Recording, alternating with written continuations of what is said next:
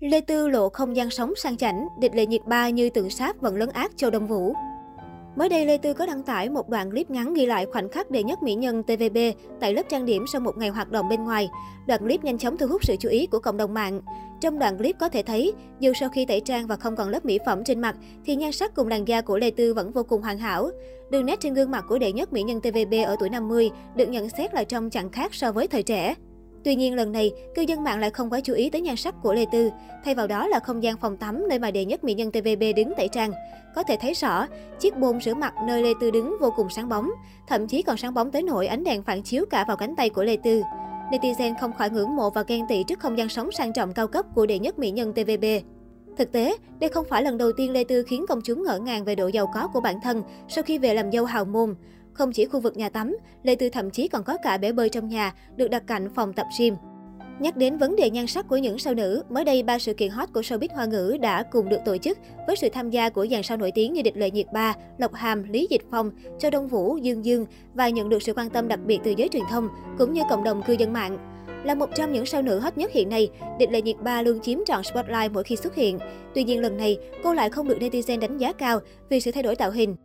Lựa chọn cách trang điểm nhẹ nhàng lại khiến mỹ nữ Tân Cương như bị cộng thêm vài tuổi. Thậm chí nhiều người còn nhận xét một số góc chụp cô có hơi giống tượng sáp.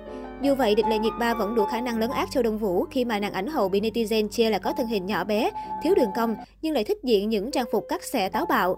Về Châu Đông Vũ, cô là tam kim ảnh hậu trẻ nhất trong lịch sử điện ảnh Trung Quốc và được các bậc tiền bối trong nghề đánh giá cao về khả năng diễn xuất. Tuy nhiên, so với nhiều mỹ nhân khác từng đạt được danh hiệu tam kim ảnh hậu trước đó, ngoại hình của Châu Đông Vũ không có gì nổi bật, trên gương mặt thậm chí còn có nhiều khuyết điểm. Xét trên điều kiện khắc khe, thì cô không thể so sánh với những siêu sao như Củng Lợi, Châu Tấn hay Trương Tử Di.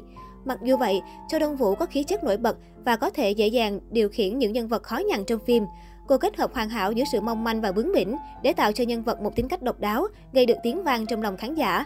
Sự xuất hiện của Châu Đông Vũ dễ khiến khán giả cảm thấy muốn bảo vệ, nhưng cũng vì yếu tố ngoại hình mà lối diễn xuất của cô có những hạn chế.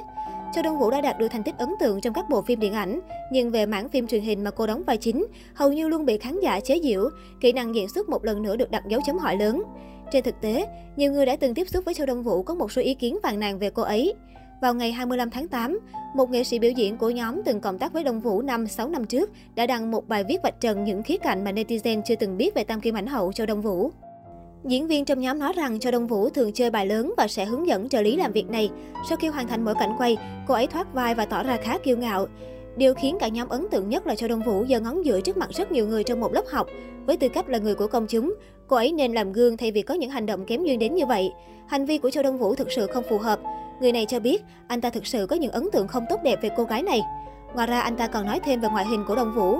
Ngoài đời cô ấy thực sự rất thấp và rất gầy, làm sao cô ấy có thể nổi tiếng được như vậy? Ngoài công việc đóng phim, danh tiếng của Châu Đông Vũ thực sự chỉ ở mức trung bình khá.